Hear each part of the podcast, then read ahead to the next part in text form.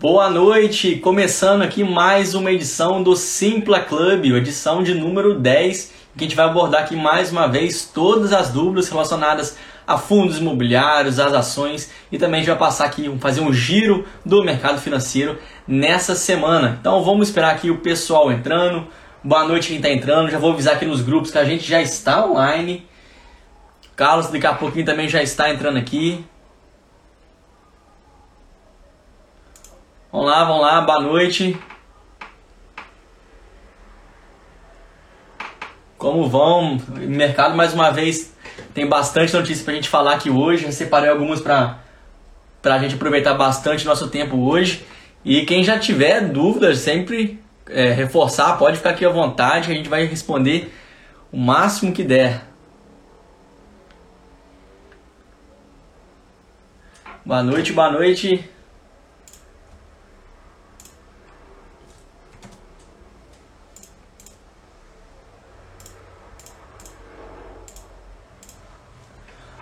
Vou entrando aqui, pessoal.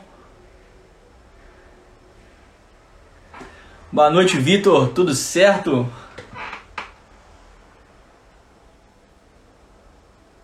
Daqui a pouco o Carlos está aqui entrando. Já, já avisei aqui nos grupos. O pessoal já vai entrando aí em peso.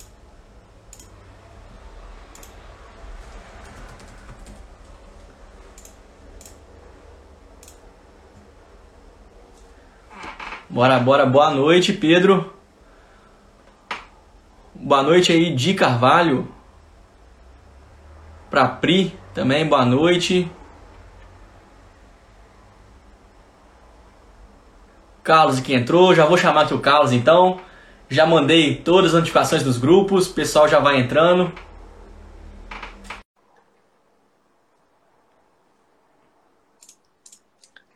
Carlos, o convite já foi enviado para você, hein? Fala, Carlos! Diga aí, meu amigo, tudo beleza? Como que você tá? Tudo certo? Tudo na paz, né? Tudo na paz. Poxa, resolvendo esse probleminha aqui, ó. Boa! Carlos, ó, já separei aqui umas notícias hoje, na verdade, dessa semana, né? Mais uma vez, aí, o mercado não decepciona a gente, tem várias boas notícias, né? Algumas outras nem tanto. Começar aqui, Carlos, com uma que eu acho que você vai É, consegui também puxar bastante assunto, porque realmente você é um expert dessa parte de fundos imobiliários. Mas eu estava lendo aqui hoje, falando que é, algumas revistas, né, alguns sites, já começaram a fechar as contas do primeiro trimestre do ano de dois mil e vinte. Né? A gente já vendo aí, mais uma vez, a pandemia voltando ao cenário bem catastrófico, como já foi ano passado, né, com as lojas todas fechadas, aí, pelo menos aqui na minha região, zona roxa, então realmente é quase um lockdown cem por cento. Então, era de se esperar também que o mercado voltasse a retrair, né? Voltasse a cair, até mesmo aquela confiança que o mercado já vinha recuperando. Tem alguns dados aí que, que a, inclusive, da, da própria loja Renner, que no, no seu site de relações com investidores, eles foram, foram muito infeliz, felizes, na verdade, em mostrar como que a curva de confiança dos consumidores ia andando ao longo dos anos, do, do, dos últimos meses, do último ano, na verdade.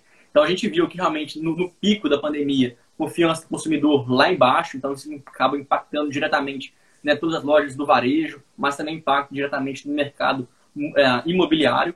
E agora, quando a, realmente a economia vinha começando a se recuperar, o pessoal adquirindo confiança novamente, a gente demonstrou isso também no, no relatório da EasyTech, né, que a gente, que, pelo menos no, no público de mais alta renda, a confiança do consumidor em começar a fazer as compras já começou a ficar no mesmo nível pré-pandemia, mas agora realmente o cenário é um pouco pior do que a gente é, estaria ali otimista. Então, fazendo aqui essa, essa primeira síntese, a, a notícia que eu li hoje, Carlos, é o seguinte, que no mercado aqui de São Paulo teve um fechamento de quarenta mil metros quadrados de escritório, de, de aluguel, né? No caso, é uma absorção líquida negativa, ou seja, mais fechou do que abriu em quarenta mil metros quadrados. Enquanto no Rio de Janeiro, esse, esse fechamento foi de treze mil.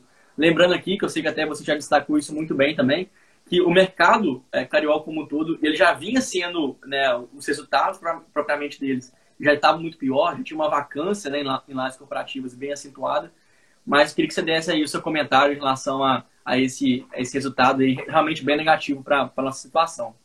Boa, perfeito. É, o, o comentário é perfeito porque, assim, o setor de lajes, ele é bastante cíclico, né? A gente tem lá a atuação do ciclo imobiliário, e o setor que a gente consegue ver o ciclo ter mais efeito, né, ter mais atuação, é justamente no setor de lajes, certo? Então, assim, algumas regiões, por exemplo, estava tendo uma conversa ontem com, com, com um colega que também entende muito de fundos imobiliários, e estava falando, pô, Chucri Zaidan, uma região que está crescendo bastante, mas tem, tem muita entrega de imóvel que está para acontecer, e isso vai pressionar os aluguéis para baixo. Por quê? Porque vai ter uma oferta muito grande, e se a gente tem uma oferta muito grande e a demanda continuar a mesma, a gente tem ali uma pressão para baixo. Então, o setor de lajes, que já vem sofrendo bastante, estava se recuperando, né? Então, a gente vê o setor que estava vindo num momento muito ruim, e aí dois mil e dezenove estava apresentando recuperação, chegou pandemia, pandemia, né? Meio que a, atrasou toda essa recuperação do setor de lajes. Então, esse dado que você está passando, né, da absorção líquida, realmente é preocupante, certo? Inclusive, eu também a, a, acompanhando aqui alguns conteúdos de fundos imobiliários, eu vi muitas pessoas falando, ó, o setor de lajes tem sim muito potencial, mas a gente só vai conseguir dizer, pô, essa recuperação começou quando a gente começar a ver os primeiros reajustes de aluguel para cima. Isso é algo que não, vai, não está acontecendo pelo, por enquanto, né? No momento não está acontecendo. Então, assim, é um setor que, reforço, é, o investidor tem que ter muita paciência e acompanhar bem de perto. Se você tiver um fundo de lajes na sua carteira, né, acompanhe esses dados, tem, tome cuidado, não, não, não fique apressado, né, não se desespere, porque sim, tem fundo aí de laje excelente com vinte e cinco por cento de vacância, por exemplo. É, então, é realmente o momento que a gente está passando, a, a pressão do home office, certo? Várias empresas aí adotando, anunciando que o home office em dois mil e vinte e um vai ficar até o final do ano. Então, o setor está bastante pressionado, está muito pressionado mesmo. Exato, Carlos. Você tocou aqui em um ponto que eu acho bom a gente destacar, que é o seguinte, o I G P M, né, que aqui vários fundos imobiliários reajustam seus contratos basicamente de duas maneiras, né, de acordo com o I G P M, que na verdade é o mais popular de ser feito, mas também através do I P C A. Acontece que, no ano de dois mil e vinte, teve um descasamento muito forte, né? O I G P M foi na, cresceu acima de, de vinte por cento, enquanto o I P C A mesmo ficou na casa dos quatro vírgula cinco por cento. Então, realmente, quem tinha os contratos indexados com o I G P M acabava que tinha ali a possibilidade de fazer aquele reajuste de aluguel. Mas, na prática, né, Carlos, acabou que não foi bem assim. A gente viu que muitos gestores não tiveram ali o poder de barganha, realmente, para negociar, né? Principalmente aqui, né, a gente falando talvez de alguns imóveis, de algumas localizações que, que não são ali as mais atualizadas, que não estão em regiões tão populares. É, esses gestores, por mais que eles tivessem ali a obrigação, entre aspas, de ajustar conforme o I G P M, mas eles não conseguiram realmente repassar isso para os lojistas, certo? Perfeito, perfeito. E é justamente pelo momento que a gente está passando, né? Então, naquele mesmo exemplo lá da, da Chucri Zaidan, quando você tem uma, uma oferta muito grande, o poder de barganha está na mão do inquilino. Então, assim, se o setor tivesse com uma vacância muito baixa, é difícil você imaginar um inquilino querer sair do imóvel. Agora, com a vacância muito alta, o inquilino tem aí o poder de barganha, tem outras lajes que ele pode ir e locais próximos, inclusive, novas entregas aí para acontecer em algumas regiões. Então, o poder de barganha estando na mão do inquilino, e ainda mais o inquilino passando por dificuldades financeiras, porque está todo mundo sofrendo, na, sofrendo nessa crise, é difícil o fundo chegar e falar, não, vamos reajustar aqui seu aluguel em trinta por cento. É, teve um fundo em si que conseguiu fazer isso, o, o P V B I, certo? Ele fez isso, ele só tem dois imóveis, os dois imóveis muito bem localizados e imóveis é, triple A, né? Então, tem a maior classificação possível de um imóvel, ele conseguiu repassar, mas não, não foi o que a maioria conseguiu. Inclusive, muita gente trocando, né? Tirando I G P M, colocando I P C A, I P C A que eu acredito, né, que vai acompanhar o I G P M, não a vinte e cinco por cento. Mas o I P C A ele está um pouco defasado. Eu acredito sim que a gente vai ver uma inflação medida pelo I P C A subindo, enquanto o I G P M vai começar a desacelerar. Daí uns três mesezinhos aí, o I G P M tem que começar a descansar, senão é impossível, né, continuar assim. E, na verdade, até o Banco Central já caminha realmente ao sentido de tentar abaixar um pouco essa inflação. Né, a gente já vê que já teve um aumento, a gente já comentou isso nas outras lives, da taxa Selic. Nas próximas semanas, mais uma nova reunião do Copom e já está... Pelo que a própria, alguns membros já começam a comentar, obviamente isso que é, é conversa de boteco, né? Não é nada oficializado, mas tem gente que já, já afirma que, que o próximo reajuste também pode ser na mesma proporção do que já foi esse primeiro. E assim, Carlos, só para complementar no seu, seu comentário, que já foi muito bom, porque tem que lembrar que justamente esse, essa, esses imóveis que conseguem fazer esse reajuste conforme o I G P M, que são justamente os imóveis mais defensivos, né? Só que eles imóveis realmente são únicos e replicáveis, porque realmente aquelas, aqueles inquilinos não querem abrir mão daquela qualidade, porque sabe que não vão encontrar um outro na mesma proporção. Então acaba que esses fundos acabam sendo um pouquinho mais assim, defensivos do que em relação a outros. Mas eu considero também que o mercado está é, tão assustado no momento, a gente consegue ver isso muito bem em shoppings, que acaba que, enfim, o, os ativos dos shoppings praticamente permaneceram os mesmos, né? Mas agora a precificação, né, o valuation deles, de acaba começando a encontrar muita oportunidade, principalmente em shoppings e lajes corporativas, que são os dois setores mais afetados. E, Carlos, até puxando também um gancho que você, você citou, que alguns fundos imobiliários eles estão começando a trocar, né, a indexa, um indexador do I G P M para I P C A. Na verdade, até algumas ações, né, algumas empresas Sim. já tem acontecido isso. A gente sabe aqui que... Ah, a própria Sanepar, né? Sanepar que tem contrato aí com, com, com o Estado do Paraná, é, sempre foi também ajustado conforme o próprio I G P M, mas agora a realidade já é outra. E é até por isso que a gente vê umas ações aí desvalorizando ao longo dos últimos meses, porque o governo viu que o, que o I G P M está começando a ficar muito descolado, já falou assim, ó, vão frear isso, a gente não consegue reajustar mais de vinte por cento ao ano e vão pegar o I P C A. Então, obviamente, o mercado que antes esperava ter um reajuste muito maior, acaba ficando muito mais preso, né? Não só pelo reajuste menor, mas também pela interferência do Estado que, quando quis, conseguiu fazer isso, né? Isso também acontece em algumas elétricas, lembrando que as elétricas têm contrato de longo prazo, então acaba que a gente também sente esse efeito. Mas, Carlos, começaram a chegar algumas, algumas perguntas aqui pra gente. Lembrando, pessoal, é, primeiro, boa noite a todo mundo que já chegou aqui depois que a gente começou essa conversa. Deixem aqui nos comentários, tá? Tanto as ações, os fundos imobiliários que você quer que a gente faça algum comentário. Se você tem alguma dúvida em relação a qualquer coisa que aconteceu aqui essa semana no mercado corporativo, para ver realmente como que a gente pode te ajudar. Então, deixa aqui nos comentários, aproveita essa oportunidade. E toda semana tá eu e Carlos aqui, o Rufino também, ajudando a tirar a dúvida do pessoal. Então, ó, se eu esqueci de alguma, se eu pulei aqui alguma para trás, Carlos, você pode me corrigir. Mas, ó, Maurício falou aqui pra gente, ó, Raia Drogasil, né, a H D L três. Então, essa que também já foi uma empresa analisada pelo Simpla Club, né, só para ressaltar também, se você não é membro do Simpla Club, depois que acabar essa live aqui, não larga a gente agora não, depois que acabar a live, você vai na, na, na nossa bio, que tem o link para você fazer parte do nosso time, né, do nosso, realmente, do nosso quadro de membros fundadores. Tá bem completinho já, a gente já fez análise de todos os setores da Bolsa de Valores. É interessante que a gente não faz análise só das empresas, a gente faz análise do mercado como um todo. Então, se você tem interesse realmente aprender a investir, eu te indico perfeitamente é o Simpla Club. Mas, e, Gabriel, do Brasil, pode falar, só, só um acréscimo, né? Fazendo o relatório do, do H F O F, né? Tem uma coisa que a gente, todo mundo que fala sobre fundo imobiliário fala de, de a, analisar a gestão, né? E um ponto sempre foi velocidade da alocação.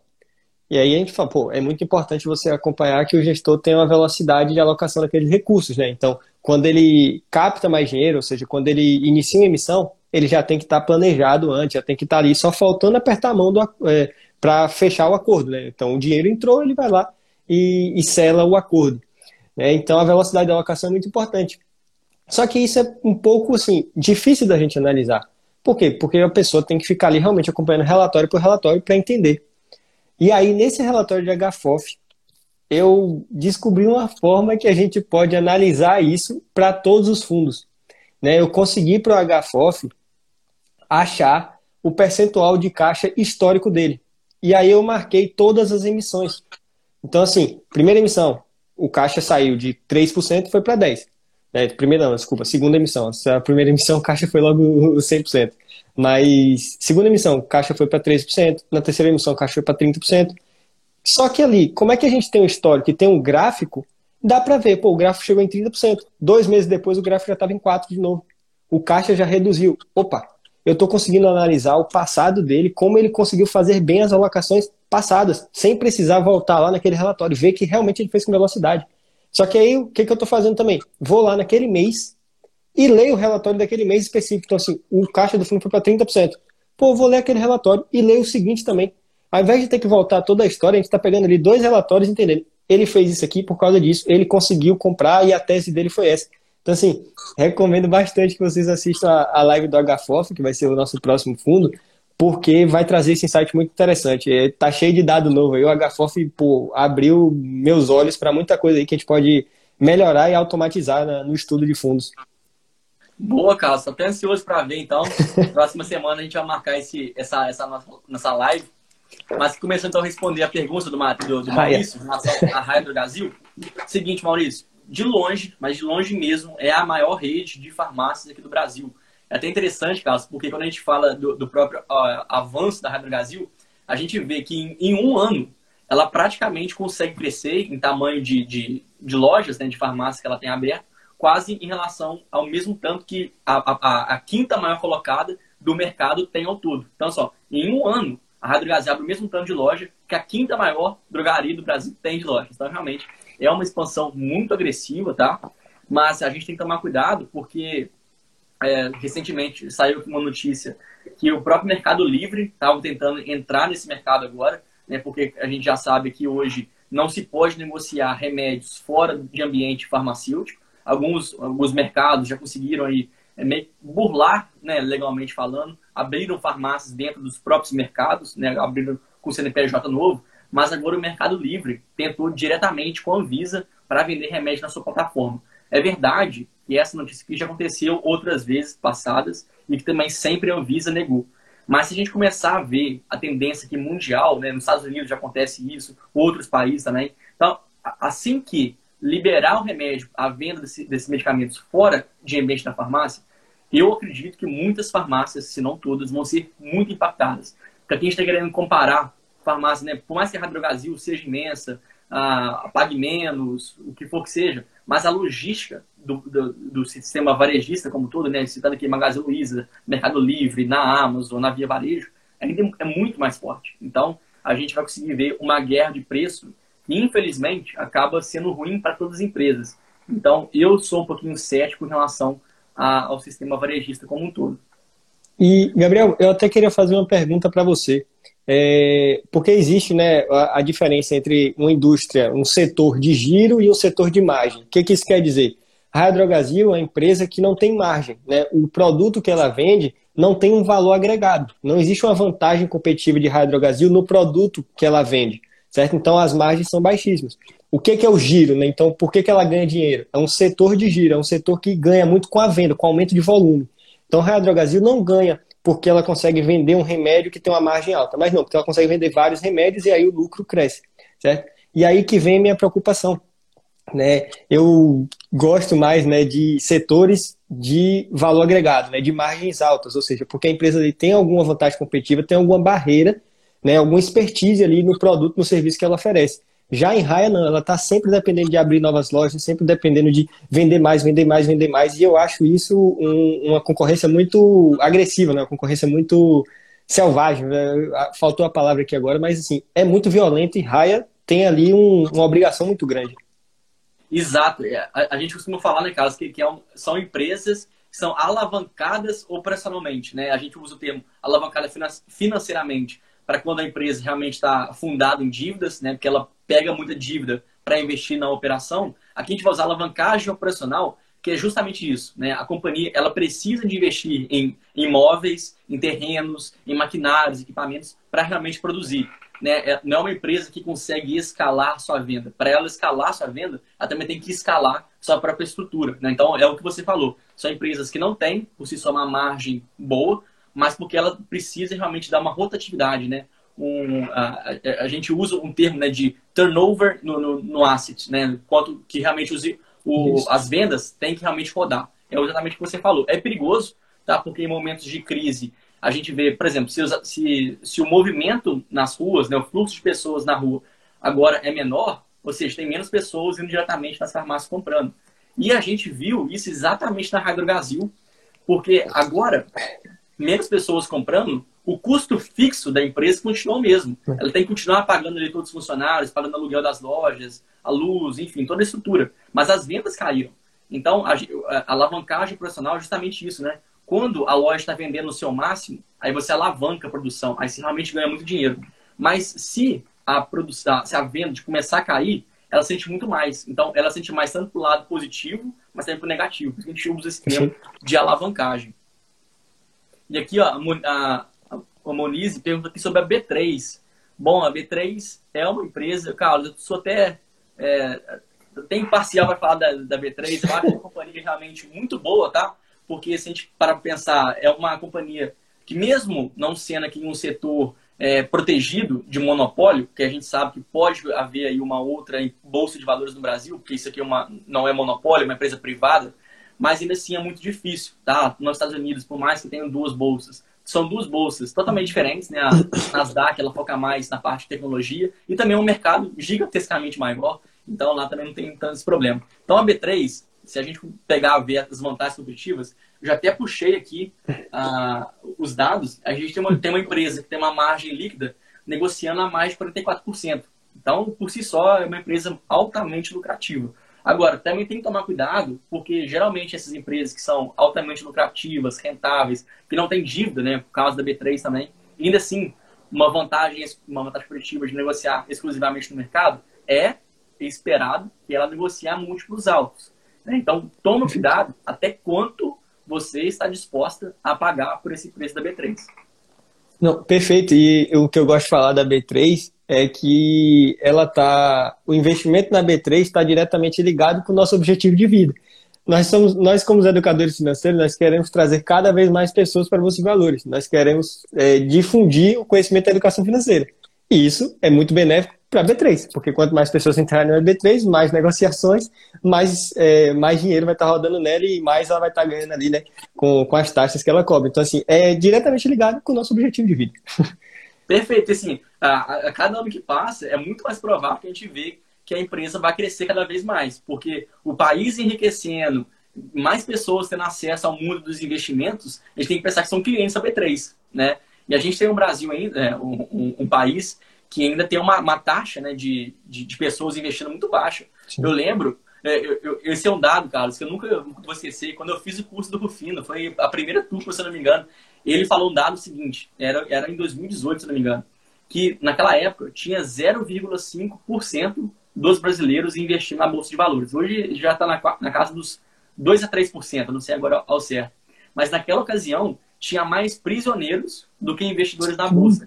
Então, se, se você vê, é, é uma população que nunca teve muito acesso à educação, então realmente a nossa, nossa trajetória ainda vai ser longa, tem muita coisa para... para realmente expandir, né, entregar nosso conteúdo para mais pessoas. Perfeito. E hoje a gente tem o quê? três milhões, né? Só que eu acho que são três milhões, não são de, de C P Fs diferentes, né? Aí conta também cada corretora que a gente tem. Por exemplo, eu tenho quatro corretores, então eu conto quatro vezes ali naquele número que eles estão divulgando, né? Então, quando fala três milhões de C P F, não, peraí, mas eu tô, só eu tô ali quatro vezes, vai ter muita gente. Então, assim, pessoas mesmo, acredito, deve ter umas duas milhões de pessoas ainda. Então, tamo, falta muito caminho pela frente. Não, isso considerando os day trade também. Tem muita... Infelizmente, tem muita gente nesse meio, nesse meio termo aí. Ô, Carlos, uma pergunta aqui para você, ó. O, o Schenck, o, o Regis, ó, perguntou, o S N F F onze, né? Eu puxei aqui, é o Suno, fundo de fundo. Você tem um comentário para fazer? Eu ainda não sei como pronuncia, né? Eu tô, eu tô falando um S N I F aí para tentar dar uma, dar uma enganada, mas assim, o que que ele... Quais são, qual é o meu problema, né, com, com esse fundo? Né? Eu estou vendo bastante, muitos comentários, né, sobre ele, e eu acredito que pode acontecer uma coisa. Pelo nome da Suno, um fundo de fundos, certo? Que a gente sabe que é muito perigoso a gente comprar acima do P V P, né? Inclusive vai estar lá, é um trecho do relatório do H F O F, que pensa assim, vamos supor que é um fundo de fundos que compra ali H G L G, K N R I, e M X R F, pronto, ele só compra esses três fundos. Se ele tem ali, está sendo negociado acima do valor patrimonial, então a um vírgula dois no P V P, significa que você poderia montar a mesma carteira dele de uma maneira mais barata. Você está pagando vinte por cento mais caro do que o que você realmente conseguiria comprar, porque o valor patrimonial de um fundo de fundos nada mais é do que a soma do valor de mercado dos fundos que ele investe. Então, se ele está sendo negociado a um vírgula dois de P V P, quer dizer que você, se você pegasse seu dinheiro e comprasse H G L G, K N R I, M X R F, a mesma carteira do fundo, você conseguiria comprar por um preço mais barato do que o fundo e o fundo está negociando. Ao contrário também, se o P V P dele está abaixo de um, aí você está conseguindo comprar mais barato do que o que você conseguiria comprar no mercado, certo? Só que, dito isso, a gente tem que entender que é muito perigoso comprar um fundo de fundos com o P V P acima. certo? E a gente vê isso acontecendo no outro fundo da Suno. Eu acredito que pode sim acontecer um grande movimento especulativo nos primeiros dias do S N I F, justamente porque assim, tá rolando um marketing muito forte, o nome da Suno é muito forte, certo? É, mas a gente tem que analisar o produto, analisar o que ele é e tomar muito cuidado, certo? Pode ser sim um bom fundo de fundos. Existem aí também alguma, é, algumas coisas que faltam ser explicadas direito. Por exemplo, o gestor é muito bom, só que, salvo engano, lá no, no, no prospecto, ele fala que, pro, que existe a chance de seguir a, algumas indicações da Suno, certo? Só que com um período aí de um delay, né? A Suno indicaria primeiro e depois ele olharia a indicação. Pô, mas tem que ver até onde isso é possível, porque a gente está falando aí do, do, da separação de atividades, né? A gente não pode misturar o que é a casa de análise com a asset, né? Com, com a gestora. Então ali rola um conflito de interesse. Eu quero saber também até onde isso vai. Então eu estou bastante cético quanto, a, quanto ao S N I F. Eu estou querendo, tô querendo observar ele primeiro, ver o que vai acontecer, certo? Antes de, de emitir qualquer opinião mais, mais séria, assim, mais é, contundente. Mas eu acho muito importante o que você falou, Carlos, porque às vezes algumas pessoas começam a esquecer o que está comprando. Ele está comprando só pelo nome da gestora. A gente sabe que, enfim, são pessoas íntegras, a Suno vai fazer um trabalho maravilhoso, indiscutível, a gente não quer discutir isso aqui, mas a gente tem que analisar o que está comprando, não só quem está fazendo aquela gestão, porque senão acaba caindo nesse erro de preço. A gente sabe que para fundos de fundos, isso aqui é uma verdade realmente bem forte. Não, aqui, Carlos, e, ó, e, e nem criando, né, não é criando polêmica, não. O professor Baroni é um exemplo, o professor Baroni é um, é um monstro de fundos imobiliários. Eu estou fazendo o curso dele, porque o cara é, é, o cara é fantástico, certo? Mas é só esse cuidado para a gente não ir no, no hype, né? na, na, na emoção. Sim, analisar. Pô, se o S N I F for bom, se a gente estiver fazendo um bom trabalho, principalmente por quê? Porque é um fundo de fundos, a gente tem que analisar a gestão. Pô, vamos conhecer primeiro o que, que o cara faz. Eu, pelo menos, dou aí três meses, seis meses para ver como é que o fundo está entregando de resultado. E aí depois eu posso analisar ele e falar, pô, vou botar na carteira. Perfeito. Ó, aqui a Laninha perguntou aqui para a gente, ó, a Cash três, a Méliuz, existe uma grande expectativa de crescimento. O que vocês acham? Olha, inclusive, a Méliuz já soltou aqui uma, uma, uma prévia dos resultados dela. E o mercado, na verdade, ficou bem animado, Carlos, porque é uma empresa que conseguiu abrir bastante contas, tá? Teve realmente um avanço bem considerável da sua plataforma, aumentou ali o tanto de, de vendas que estava fazendo dentro da, do, da sua plataforma mesmo. Se eu não me engano, aumentou noventa por cento em relação ao ano passado. Realmente um crescimento bem forte, bem, bem robusto, mas eu tenho um pouquinho de pé atrás com empresas desse tipo, porque acaba que são empresas que não têm uma barreira de entrada significativa. Então, se a gente pode até puxar aqui os próprios números da companhia, a gente vê que as companhias hoje de tecnologia aqui no Brasil estão sendo negociadas a, a múltiplos muito esticados, sendo que ela não fornece realmente uma proteção para os investidores. Então, por isso, eu prefiro realmente o mercado... É, consolidar um pouquinho mais a empresa, até porque foi uma, uma companhia que fez o I P O no ano passado. Então, primeiro, falta, né, um, um histórico de resultados. A gente não sabe como que essa companhia ah, era antes do I P O, até porque também foi uma companhia fundada há não muito tempo. Então, eu prefiro ficar de fora ainda, puxando aqui, ó, tá um P L de duzentos e doze para uma companhia que não tem, tanto, não tem tanta base de dados. Então, é perigoso, tá? Por mais que seja uma companhia que você goste, que você dê uma boa experiência pro consumidor, mas tome cuidado em relação a isso. Aqui, e, Gabriel, eu tenho até uma pergunta para lhe fazer. O que, que você acha dessas empresas que dependem muito de novas aquisições para crescer? Eu vejo que Méliuz, ela, ela adquire, sim, muitos, é, muitas outras empresas, né? Adquiriu recentemente uma empresa, salvo engano, da Dinamarca, alguma coisa do tipo. A gente tem Fleury, por exemplo, que tem uma estratégia de crescer comprando outros laboratórios que são mais regionais, mais famosos e colocam a marca dela. O que, que você acha dessa estratégia? Carlos, sua pergunta assim, é excelente. Eu acho que, que falta mais perguntas para as pessoas fazerem, porque todo mundo vê a ah, tal empresa fez fusão, fez aquisição, vai bombar. A gente tem que ter muito cuidado. O mercado adora fusão, mas infelizmente não vê os resultados por trás daquilo. Então, assim, existe uma pesquisa que mostra que, historicamente, as fusões mais destruíram valor do que criaram valor. Principalmente se a fusão foi entre empresas de porte parecido. Então, por exemplo, hoje a Cash três é uma empresa pequena. Então, se ela for fazer aquisição, ela não vai fazer aquisição de um monstro de empresa. Vai ser basicamente uma empresa do mesmo tamanho. Então, isso existe um choque de culturas. Né? Quando você, são duas empresas do mesmo tamanho, acaba que a sinergia que você começa a criar pode ser um pouquinho mais demorado, porque justamente você não consegue se impor em relação à empresa que você adquire.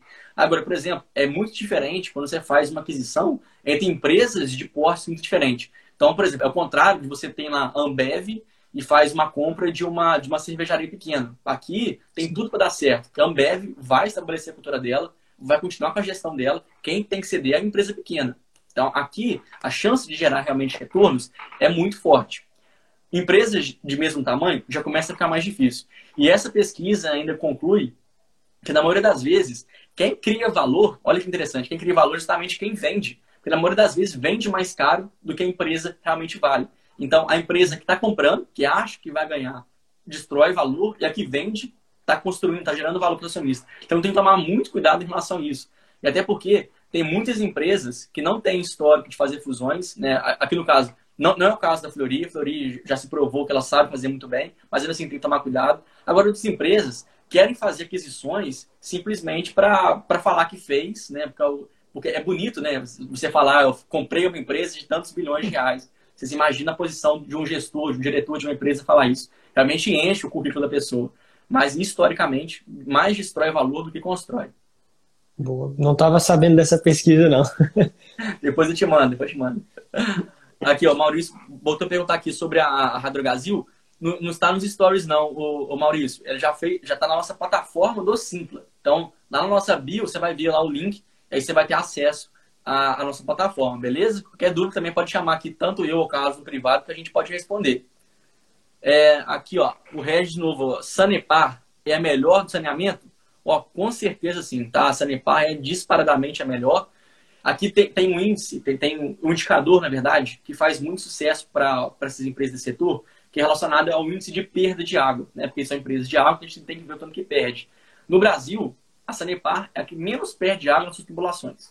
Obviamente, é muito maior, infelizmente, do que nos Estados Unidos. Os Estados Unidos é uma perda de água muito pequena nas tubulações, mas no Brasil é o que temos e a Sanepar realmente é melhor. A gente tem esperança, né, Carlos, que com essa nova, esse novo marco do saneamento possa dar abertura para empresas de melhor qualidade. A Sanepar, inclusive, vem se preparando para isso, né? Ela vem, é, vem fazendo muito, muito investimento, mas vamos ver como que vai ser para os próximos anos. Perfeito. E a Sanepar teve um anúncio hoje, né, do reajuste, do, do novo reajuste, né, que agora ficou em cinco vírgula setenta por cento, se eu não me engano. Aí conseguiu ser acima da inflação. Não tinha visto esse. Soltou hoje, então? Soltou hoje o fato relevante do, do reajuste, né? Porque o reajuste que estava combinado no ano passado, se não me engano, era de nove por cento. É, e aí é. ficou, ficou combinado para quatro por cento e agora ah, fechou em cinco vírgula setenta e sete por cento. Hoje foi, esse, foi o fato realmente saiu hoje. Perfeito, não sabia, Carlos. Aqui, ó, perguntaram o que, que eu acho do setor de proteínas. Eu até queria expandir um pouco mais essa pergunta, né? Porque no caso de proteínas hoje, quem que a gente tem na nossa bolsa, né? É a Minerva, a J B S e a Marfrig. São as três companhias, basicamente, que, que estão à frente. Inclusive, Carlos, não sei como que... É, Qual, qual é a sua opinião a respeito, mas a gente está vendo que a J B S tem um dos maiores programas de recompra do, do, desse ano, por exemplo. Não me, não me recordo que outra empresa que, tenha, que fez tanta recompra, pegando aí dez por cento do seu free float, né? O que, que é o free float? São aquelas ações que estão em livre negociação no mercado, aquelas ações que realmente a gente negocia na Bolsa de Valores. E a J B S está fazendo a recompra de dez por cento. E foi muito... É, esse volume todo, geralmente, tem um prazo de dois anos para recomprar todas as ações que ela pode fazer. Grande parte dele já foi feito mês passado. Então, assim, de duas alternativas, uma, né? Ou a empresa realmente considera que isso pode ser um, uma geração de valor, né? Porque a gente fala que quando uma empresa compra, recompra uma ação, é porque ela espera que ela, vala, que ela, que ela tenha um valor maior de mercado, né? Mas a gestão da, da J B S é um tanto quanto polêmica, já fez algumas coisas não tão populares, né? Então a gente não sabe se realmente é uma empresa que acha barata ou se está querendo especular aí mais alguma vez. Perfeito. É um setor que realmente eu não domino, nunca parei para estudar tanto assim essas empresas, mas só de ouvir o nome J B S a gente já, já associa, né, uma governança duvidosa e aí já, já dá aquele primeiro baque, né, na análise. Ô Carlos, e existe é, recompra de, de cotas em fundos imobiliários? Não, essa daí existe o que, o que é mais próximo é a amortização, no caso, né? Seria o fundo devolver o valor. Então, o fundo não conseguiu alocar, ou fez a venda de um imóvel, ele pega e amortiza, né? Devolve um valor aí para o cotista, esse valor é abatido ali da cota, é uma devolução de patrimônio. É o máximo possível, assim, bem longe mas é o mais próximo, mesmo estando bem distante. Boa. Ó, o Maurício pergunta aqui pra gente, ó, o Banrisul, é, o Banrisul né, é, é um banco muito concentrado no estado do Rio Grande do Sul. É, na verdade, lá ele é até o mais forte, né? Ele, ele bate ali de frente com, com Itaú, enfim, com os grandes bancos, realmente tem uma, uma força muito forte lá. E que a, no, nos últimos anos ele tem começado a focar um pouquinho mais na superação de empréstimos para o setor agrícola, né? Que o Rio Grande do Sul realmente é um, é um baita produtor agrícola aqui no Brasil. Então o Banrisul tem aproveitado disso. Eu acho que, numa, no resumo, assim, pegando o contexto do mercado financeiro como um todo, eu acho que a, a, as fintechs, né, os bancos digitais, tendem a impactar muito os bancos pequenos, inclusive o Banrisul. O Banrisul é um banco forte localmente. Agora, o que ele pode fazer para aproveitar é justamente envolver ele com essa parte do agronegócio, porque, na verdade, a digitalização ela vai pegar clientes, talvez, de, de porte menor, né? Quando uma pessoa que realmente movimentar milhões e milhões na conta, muito provavelmente não vai fechar através de aplicativo, né? Tem realmente ter um, um teu papo ali com o gerente, uma, um, um contato humano. Então, o Banrisul, é, essa aqui é uma das vias que ele pode realmente focar mais para tentar se proteger. Mas é complicado, né, Carlos? É um mercado que está muito vulnerável. É, inclusive, quando a gente faz o valuation, né, a precificação aqui dos bancos, a gente sempre considera que os grandes bancos vão perder um pouco de margem, né? Justamente pelo avanço da Sintex. Perfeito, perfeito. É, no, no valuation, a gente sempre considera ali uns dois pontos percentuais a menos de R O I, do R O I histórico, porque a lucratividade vai continuar, só que a rentabilidade, né? Vai ser mais difícil o, o banco lucrar o quanto ele lucra hoje. E assim, eu continuo otimista no setor, mas eu já fui mais otimista. É um setor que eu tenho reduzido ultimamente o percentual da minha carteira. A alocação de banco já foi maior, eu tenho reduzido. E acredito que esse vai ser o novo normal deles na minha carteira. E eu vou te falar que eu fiz a mesma coisa, tá? Essa semana deu uma, deu uma reduzida também. Eu vi que já tá começando a ficar muito, muito exposto. Melhor sair, porque, é, na verdade, é, é um setor assim, que esse, nos dois últimos anos, né, dois mil e vinte e dois mil e vinte e um, está sendo muito impactado. Aumentou agora um pouquinho de juros para os bancos. Então, não deve voltar ao que já foi tão cedo, né? Obviamente, quando voltar também pode ser ali um ganho bom, porque todos esses bancos estão tendo muito provisionamento para devedores duvidosos, né? Então, o que, como, como que funciona isso? Como, quando tem muitas pessoas é, perdendo a sua renda, acaba que as pessoas têm mais propensão a virarem inadimplentes, né? E isso, existe uma conta que os bancos fazem. Então, por exemplo, se uma pessoa... É, é, é risco A, né? O que, que é o risco A? É o menor risco de todos, aquela, aquela pessoa que realmente tem cem por cento de chance de pagar. E, a, e aí o banco vai classificando, né? Risco A, risco B, C, vai até o risco H. Então a cada degrauzinho que desce, o risco de inadimplência vai maior. E o banco faz essa análise sempre. Então, quando as pessoas vão perdendo as suas rendas, enfim, vai, vai perdendo dinheiro, acaba que o próprio banco vai reavaliando aquele risco da carteira. Então, se tem muitas pessoas descendo o risco, descendo essa nota, acaba que o banco vai começar a provisionar muito dinheiro para possíveis perdas. Então, no lucro líquido, acaba que ele é muito impactado, porque tem muito dinheiro retido. Agora, à medida que a economia voltar, essas pessoas que, que antes tinham muita chance de inadimplência, mas agora vão começar realmente a ter mais força para pagamento, aquele dinheiro provisionado não mais vai ficar provisionado, agora o banco vai ter, vai ter menos inadimplência. Então, quando voltar aquele valor daquele montante, vai lá para o lucro líquido. Então, o lucro líquido também deve voltar É, deve voltar forte, mas isso não deve ser tão fácil, né? Esse ano ainda vai ser bem comprometido. Perfeito, perfeito. Foi até uma, uma das coisas que as pessoas comentavam muito sobre o Bradesco lá no, no, na, na nossa primeira fase de pandemia, né? Logo em março, naquele março terrível, o Bradesco foi o banco que mais fez provisão, assim, chegou a dez bi, nove bi de provisão. O Bradesco realmente foi o mais conservador de todos, e aí é como você falou, né? A provisão só é uma perda uma vez que realmente se confirme lá na frente. O banco pode reverter isso em lucro num futuro, caso a, a nossa situação melhore. É, aqui, Carlos, acabei de puxar aqui, ó, em dois mil e vinte, o Bradesco teve de, de provisão vinte e dois bilhões de reais. vinte... do, Errei do pela Itaú. Metade também. É, eu acho que foi um dos bancos que realmente mais, mais, mais puxou. O Itaú puxou vinte e nove bilhões. Né? Então, é. Obviamente, não, não vai usar isso tudo. Então, quando voltar, sim, aí vai ter realmente uma, uma chance de aumentar o seu lucro líquido. Inclusive, aqui um ponto é positivo para o Banco do Brasil. Se a gente pegar aqui, a gente pode é, ver através da, da, desses índices, né? Tem vários índices que acabam medindo isso tudo que a gente está falando. E os índices do Banco do Brasil hoje é um dos mais seguros. Tá? É um banco que, historicamente, por si só, em questão de operação, não avaliando governança corporativa, mas de operação, é um dos bancos mais seguros que tem. Então, ó, o índice de cobertura de juros, de, de inadimplência e de juros também é um dos maiores dos grandes bancos. Também tem um índice de Basileia maior do que desses.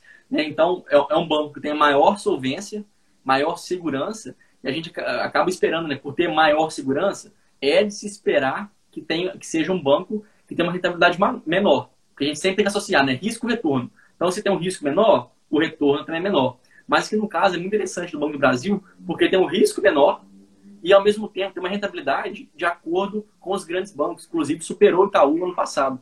Então, é um banco aí que, que foi uma surpresa e tomara que continue assim.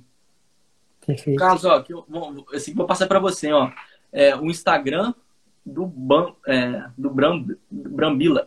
Como faço para investir na S P quinhentos? Oh, excelente. Ó, a gente tem duas formas, né? A gente tem, a gente tem aqui na nossa bolsa negociado o I V V B onze e também o S P X, S P X I onze, né? Que são dois E T Fs que replicam a bolsa americana, certo? Então, o que, que o I V V B onze faz?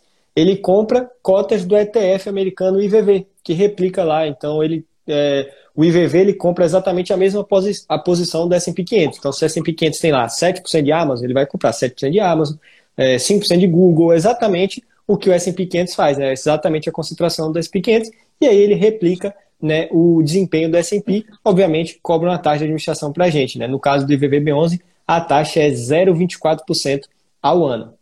Essa é a opção da gente investir aqui, ou seja, por uma corretora aqui brasileira, deixar o nosso dinheiro aqui no Brasil. Tem gente que prefere abrir conta numa corretora americana, certo? E aí existem várias, existe T D Ameritrade, Avenue, que tem suporte português, né? Inclusive é a corretora aí que, que nós brasileiros mais gostamos. Tem a Passfolio também, que é uma corretora nova e que está crescendo muito, certo? Abrir conta numa corretora dessa, e aí você vai ter que, você deposita seu dinheiro lá, tem que fazer o câmbio, certo? Existem várias formas de fazer o câmbio, algumas corretoras já permitem na própria plataforma fazer o câmbio automático, outro você tem que criar lá uma conta no, no site Remessa Online para fazer esse envio. Tem uns trâmites maiores, né, para você investir lá, diretamente lá, tem custos também envolvidos, né, você paga I O F, você tem lá o spread na hora da conversão do dólar, certo? Mas diluído esses custos aí, né, já citados esses custos, aí você com a conta é, lá fora, né, na corretora americana, você vai ter acesso lá aos vários E T Fs que replicam o S and P quinhentos. Então o I V V é um exemplo, certo? O V U, acho que também é um, um E T F do S and P quinhentos, aí eu não tenho tanta certeza, mas acredito que sim. E aí a gente compra esses E T Fs e investe lá no, no S and P quinhentos pela corretora americana, já dolarizando realmente o nosso dinheiro. Mas tem aqui no Brasil, muito bom, e tem lá também, que também é muito bom, certo? É mais questão de, de operacional mesmo. Resumindo, tudo é bom, basta a pessoa avaliar o que é, qual faz mais sentido, né? Se você quer é, investir diretamente, vá investir diretamente nas ações americanas através do que o Carlos, o Carlos falou. Obviamente tem mais burocracia, né? Mais uma conta para você abrir, mas tem que avaliar, colocar na balança o que vale mais a pena para você. Mas é o que o Carlos realmente disse. Aqui, ó, o Vitor perguntou aqui para a gente, Carlos. O grupo Notre Dame, né, que recentemente aí fez a fusão com a Rap Vida, o que que acham? Eu não entendi muito bem que a pergunta no meio, ô Vitor, mas eu vou falar assim, o que que a gente acha da empresa. Na verdade, eu acho que a fusão com a Rap Vida foi muito boa, tá? Aqui eu realmente acredito que seja uma fusão que agregue valor, porque são duas empresas muito complementares. Então, a Rap Vida é uma empresa mais concentrada lá no mercado nordestino. Então, Carlos, aí, não sei se é, vocês conhecem bastante a, a Rap Vida, é uma empresa muito boa, porque ela, terce, ela, ela, ela verticaliza, na verdade, sua operação. Então, ela tem plano de saúde, mas ela tem vários hospitais sob seu domínio. Então, ela não precisa repassar o dinheiro para o hospital, porque o hospital também é dela. Então, acaba que ela pega a operação desse lá de baixo e vende esses planos de saúde para os clientes. A Notre Dame, ela é um pouquinho menos verticalizada do que a própria, do que a própria Rap Vida. Mas, por outro lado, ela já tem uma operação muito forte odontológica. Então, acaba que a Rap Vida pode acrescentar essa estrutura verticalizada para a empresa, enquanto a partida vai ganhar uma operação odontológica e corporativa. A Notre Dame também atua muito bem nas empresas, principalmente de São Paulo. Então, são duas empresas muito complementares e que essa pode ser uma fusão que realmente cria valor. Agora, o mercado também já precificou isso. Então, se você pegar lá para ver os múltiplos dessas duas empresas, né, agora vão ser múltiplos parecidos, porque são a mesma operação, Então você vai ver que ela é muito discrepante do que as demais, tá? Compara ela, por exemplo, com, com a Sula onze, por mais que seja uma empresa de seguradora, mas vende majoritariamente planos de saúde. Você pode comparar com a Odontoprev, você vai ver que são múltiplos realmente bem, bem mais esticados. Perfeito. Mais. Já estou dando uma olhada nos fundos que apareceram aqui, já estou dando... Boa! Aqui perguntaram sobre o Kissu onze, né? Mais um da, da Suno, né, Carlos? Perfeito. O Kissu entra, assim, a gente pode falar muito parecido com o que eu falei do, do, do S N I F, né? É, aqui, ele, ele é também... A, é, aqui é meio estranho, né? Porque ele se propôs a ser um fundo passivo, certo? Porém, ele tem entregado muito resultado de ganho de capital. Então, assim, um fundo de fundo, ele tem duas estratégias, que é a estratégia de renda e a estratégia de ganho de capital. A estratégia de renda é ele investir em fundos mais consolidados que vão gerar ali um bom dividendo para ele e ele vai conseguir distribuir esse dividendo, né, para os seus cotistas, certo? Então, fundos de uma estratégia de renda normalmente estão investindo mais em galpões logísticos e fundos de papel, porque aí sim eles conseguem ter uma distribuição mais interessante e mais ali uniforme. Fundos de ganho de capital, né, que também é, tem muito essa estratégia na sua carteira, tem muito fundo aí com trinta por cento em laje corporativa, né, com vinte por cento em shopping, certo? Por quê? Porque eles estão querendo ter um ganho de capital, vender no lucro e distribuir esse lucro. Aí também vem um dividendo mais alto. O Kissu, ele tem feito isso muito bem, mas aí vem aquele caso, a gente está falando de um fundo de papel que está com P V P de um vírgula trinta e um. Então a gente está ali comprando com um ágio muito grande, um ágio que é perigoso, certo? Comprar um fundo de papel a esse preço, é, a gente está correndo um risco que o investidor tem que estar tá ciente, ele tem que estar tá ali, pô, eu estou aceitando esse risco aqui, por quê? Porque eu confio na gestora, eu confio ali no, no nome da Suno. Estou até aqui abrindo o relatório para ver quantos por cento é de, de ganho de capital aqui no Kissu, certo? Mas aqui, ó, calinha... Vamos ver se a gente acha aqui a mini D R E dele.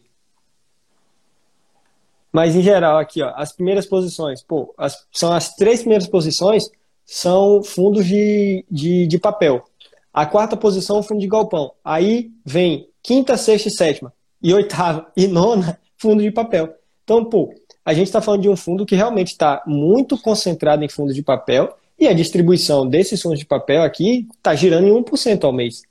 Então, o, o, o Kissu realmente ele tem uma capacidade de distribuir um dividendo fantástico. Por quê? Porque as maiores alocações da carteira dele são fundos que pagam absurdamente bem, certo? Fundo aqui é, muito atrelado à inflação, que está pagando muito. O I R D M, famosíssimo, é a maior posição do, do fundo.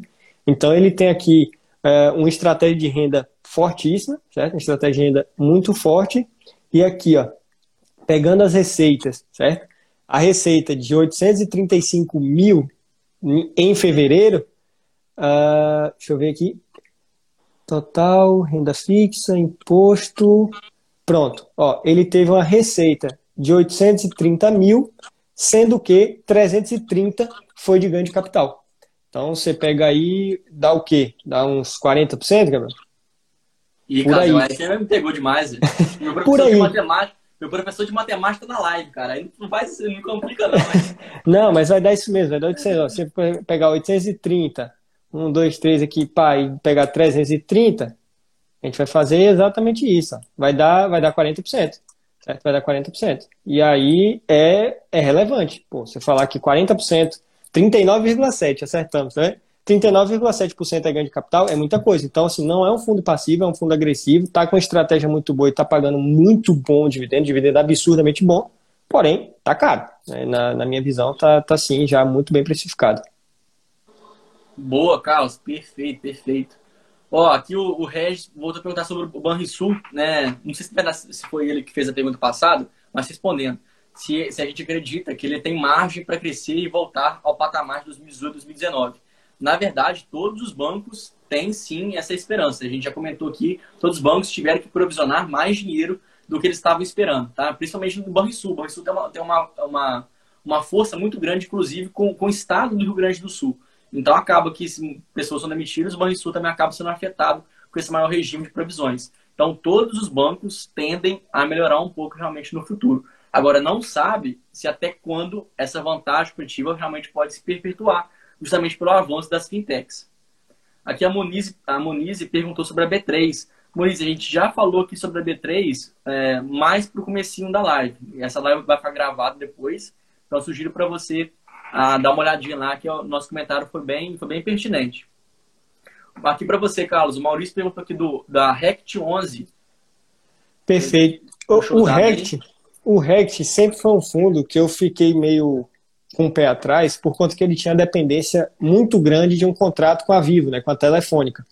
Esse contrato foi é, rescindido, né? Parte dele foi, teve a rescisão agora no Rect, inclusive é o que está aqui no último relatório do fundo, e aí a gente tem que ver como é que a gestão vai, vai lidar com isso a partir de agora. Então, ele fez uma emissão muito recente, tem que ver também agora essa, essa próxima alocação, como é que o fundo vai fazer, porque o próprio relatório diz, ó, o resultado do mês foi impactado negativamente pelo término do contrato atípico com a Vivo, e era assim, era disparado o contrato mais relevante para o fundo, mas assim, de muita distância para os outros.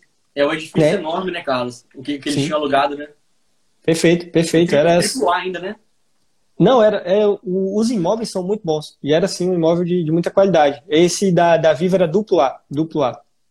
Mas era, é fantástico. E era assim, de novo, ah, se, quando a gente pega esse imóvel aqui e vai comparar, ele tem o dobro da área bruta locável do que os outros imóveis, né, do, do fundo. Então, dada essa rescisão, a vacância do fundo hoje está muito alta e o fundo tem sim um percentual em caixa agora que é para alocar da, da nova emissão. Então, vale a pena acompanhar, ver se a gestão vai conseguir reduzir essa vacância, porque vacância é o principal risco de um fundo imobiliário. Você vê vacância, tem que pelo menos procurar o motivo daquela vacância. A gente viu é, recentemente, né, ontem, o H G L G, que estava com uma vacância enorme por causa da rescisão do, de um contrato com o inquilino, mas aí essa rescisão foi em outubro do ano passado e agora o fundo já arranjou um novo inquilino. Fantástico! O, o, o imóvel é de tanta qualidade que o fundo conseguiu a, já alugar o imóvel novamente e já vai voltar a gerar receita para o fundo. Então, o que, que eu estou falando do Rect? É um fundo péssimo? Não. Mas é um fundo que está passando por um momento de transição que agora a gente tem que acompanhar de perto, ver se a gestão vai conseguir reduzir essa vacância, porque comprar vacância, ainda mais no momento que a gente está vivendo, está complicado, complicado. Perfeito, concordo demais com o que você falou. É, eu já cheguei a analisar também esse, esse fundo há um tempo atrás, e eu, inclusive eu acho que ele é um dos que tem a renda mínima garantida, né? Mas ali eu analisei, deve ter o que, uns dois meses, e eu vi que realmente estava para finalizar o contrato e o mercado já começou a precificar bastante. Então, naquela ocasião já, o mercado já via que tinha a, a opção, a grande possibilidade da rescisão de contrato. Aqui, Carlos, só é, tem duas perguntas. Ó. Deixa eu responder essa aqui do, da Wiz primeiro, e aí eu volto com Perfeito. Você para a X P, para X P R onze. Então é o seguinte, Regis, o que está acontecendo com a, a, a Wiz?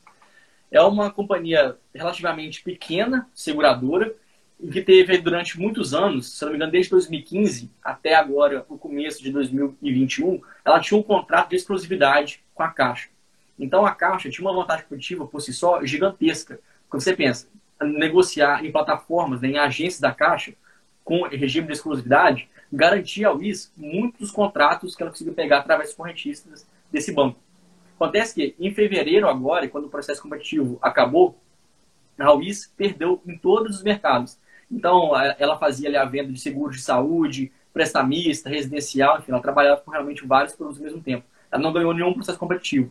Então, o que que eu fiz? O mercado foi e precificou as ações lá para baixo, né? As ações estavam valendo ali na casa dos nove reais, já estava bem descontado, ao que ela já foi um tempo atrás de quinze reais, que o mercado já temia que isso podia acontecer. Mas quando realmente concretizou, as ações caíram muito. Foi, quase chegou aí a seis reais. Então, uma valorização realmente muito pesada. Só que a Wiz vem começando a, a recuperar um pouco esse preço, até porque hoje ela já começou a fazer outros contratos com outras empresas. Tá? Obviamente, a Caixa, o, o faturamento que ela tinha com a Caixa representava quase quarenta por cento da receita total dela.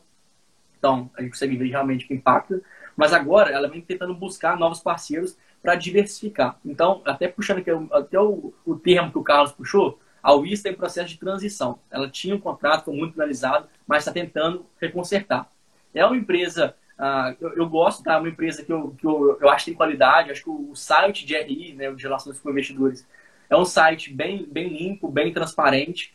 É, a gestão, ela, ela gosta aí de, de dar entrevistas, mas a gente tem que analisar, porque é um mercado o mercado aberto de seguros, ele é muito difícil, tá? Porque realmente a, a concorrência é com outras empresas. Quando ela concorria somente em ambiente da Caixa, ela era única. Agora a situação é realmente um pouco mais difícil, mas ainda assim eu acredito no potencial da empresa.